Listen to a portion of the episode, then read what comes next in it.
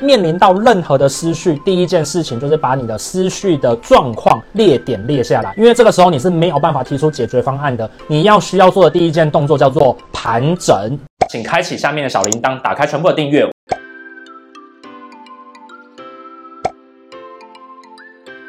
专案爆掉的时候啊，其实它就是属于某一个范畴内爆掉而已。那这个时候啊，诶，一样拿出你的思绪笔记本出来，为什么呢？其实。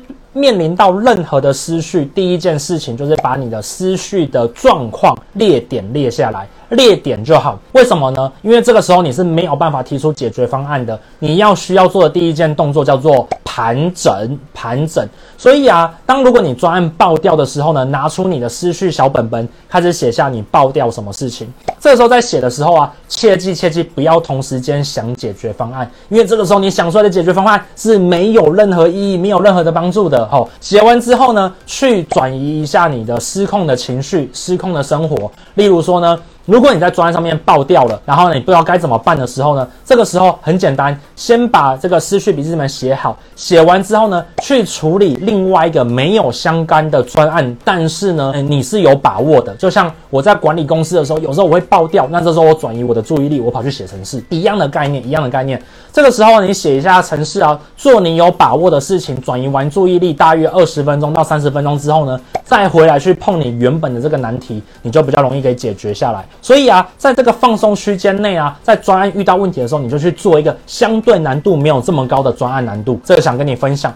那回来之后啊，去把你刚刚列点的这个问题啊，用第三人称的角度去看上面列点这些问题，哪些你能够解决，哪些你不能够解决，把能够解决的先勾起来，把不能够解决的画个圈，然后打个问号。弄好了之后啊，尝试把你能够解决的写最简单的解决方案，哦，写在旁边做个笔记起来。这样子把它整个写完之后呢，再来去做一下排序，你就知道哪些事情你要先做。例如说呢，你能够解决的事情总共有这七项，然后呢，不能够解决的事情只有这三。三项好，这个时候呢，我就会想说，好，把它排好，排好呢，先把能够解决自己先把它解决掉，不能够解决的，要在旁边写说，那我要找哪些人帮忙，找哪些人帮忙。在这个时候啊，其实你就已经重新盘点你的专案了。这边盘点完了之后啊，帮我一个忙，大约用一百五十字到三百字呢，写下你下一步该怎么做。写完之后呢，就跑去呢旁边呢稍稍休息一下，可能去沙发，可能在桌上趴个二十分钟左右呢，稍微睡一下。为什么要做睡觉动作呢？因为睡一下，这时候让你的脑袋呢，哦，calm down 下来，让你的脑袋呢可以在梦中呢重新组织，然后好了之后呢，再重新看着你刚刚写下这个执行步骤开始去行动。这个时候可以帮助你呢在专案的当下呢找到问题，找到问题。哦，那我刚才讲的是小专案，大概可以盘个大概一个小时内的就把它盘起来。如果大一点的专案的话呢，你可能光盘点呢，可能就要盘掉一天的时间了。哦，想跟你分享。如果你你今天是遇到是那种很即时性的事情的时候呢，你要盘的就是什么事情会造成绝对性的影响。当你在很失控、时间又不太够的时候啊，你要做的事情呢只有三件事。第一件事情呢，列下哪些地方失控。第二件事情，列下哪些地方呢是目前可控的。第三项，把这两个表格上面一定要做的事情打勾打下来，剩下的东西不要理它。所以，纵使今天你是在做活动的现场，你是在做广告公司的逻辑，其实这也可以在五到十分钟之内呢，帮你盘点出哪些事情呢，可以让你赶快立即的回复到这个专案失控的这个状况。基本上面呢，我耍废的时间呢算是多的，只是因为啊，我的耍废的转移方法已经是像是看书啊、写程式这种东西，所以多数人都觉得我好像永远都很认真。但我来跟你讲啦，今天如果你面对资金的问题，看书算不算是比较轻松的事了？算是吗？对啊，所以转移的过程当中，其实对我来讲，只是因为我一直累积了很多的不舒服。所以到现在，我的很不舒服的事情呢，其实很大的，多数人没办法想象的。而我转移到的这些看起来比较舒服的事情，其实对多数人是非常不舒服的事而已而已。所以你会发现到这是一个正向循环。如果你发现到你可以让你的不舒服变成舒服的时候啊，其实你的能力就会变更强。我举一个例子来讲，今天你在做减肥的时候啊，跑步刚开始减肥，跑步是很不舒服的事情。但是啊，当你跑到诶，你慢慢的发现到跑步变成舒服的时候呢，这个时候你就会发现到，诶，你在做举重的时候你很不舒服，你下意识就会想说，那我去跑跑步好了。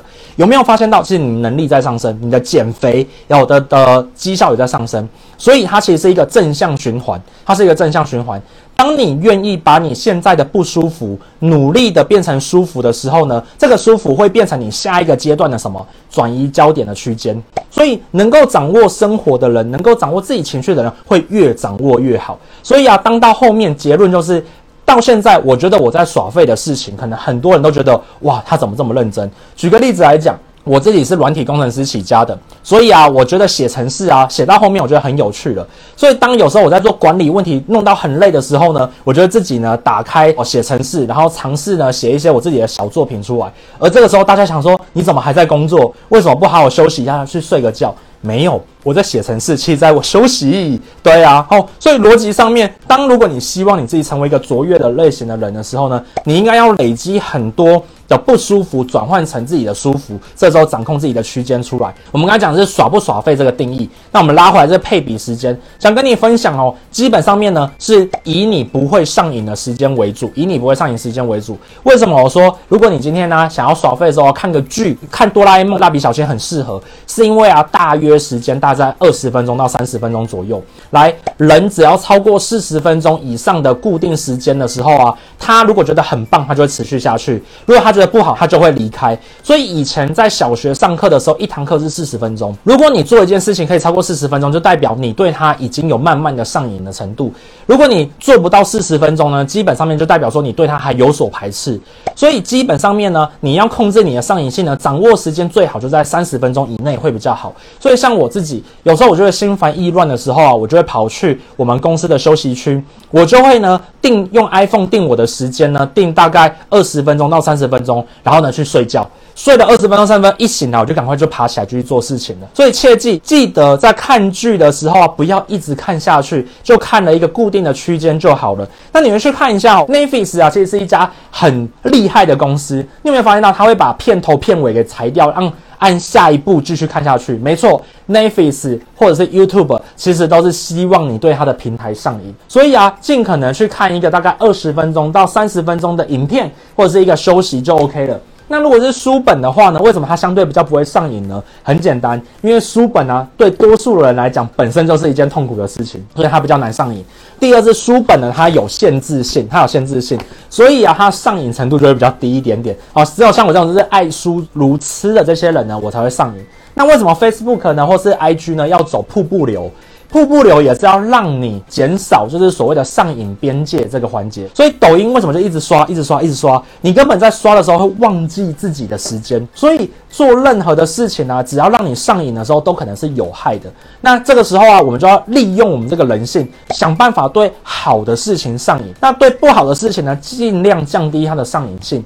那好的事情上瘾呢，如果它让你的正事没有正相关的话呢，那也是不好的事情。我想跟你分享，所以啊，最好的配比啊，就是低于二十分钟到三十分钟。那我会给大家一个小小的建议，小小的建议，如果今天你对自己的这个上瘾性控制还没有很好的话呢，那就让自己休息在二十分钟内嘛。所以啊，打开 iPhone 的倒数计时，哦，如果你想要转移焦点的时候，就开这二十分钟，开了，然后呢去休息。好，那我给大家一个方法哦，你很难看完剧就立刻回到正事上面来，所以啊，二十分钟让你看剧。十分钟啊，让你看看远方的天空，让你发发呆。所以啊，先开二十分钟让你看剧，倒数完了之后呢，再开十分钟的倒数，让你看看远方，看看旁边，做做运动。然后啊，接下来开始动作。所以啊，一个区间的循环就长这样子，不要不要不要让自己上瘾哦。想跟大家分享。好，那这就是我们今天呢马克凡生活 CEO 啊所讲的这些内容哦。那如果对你有帮助的话呢，就帮我分享出去。那如果呢你对这些内容啊都觉得很棒，记得用笔记把它写下来。写完笔记之后呢，tag 我的 IG，然后呢发到你的线动上面。我最近有开一个破圈的社团，里面呢都在讲实战进圈的方法，很简单，那就是呢你只要写了我的内容的笔记，并且在线动上面呢 tag 我，我看到之后呢，我就会主动邀请你了。那知道跟做到之间。差距在于努力的执行跟练习哦。那我们下次见喽，拜拜。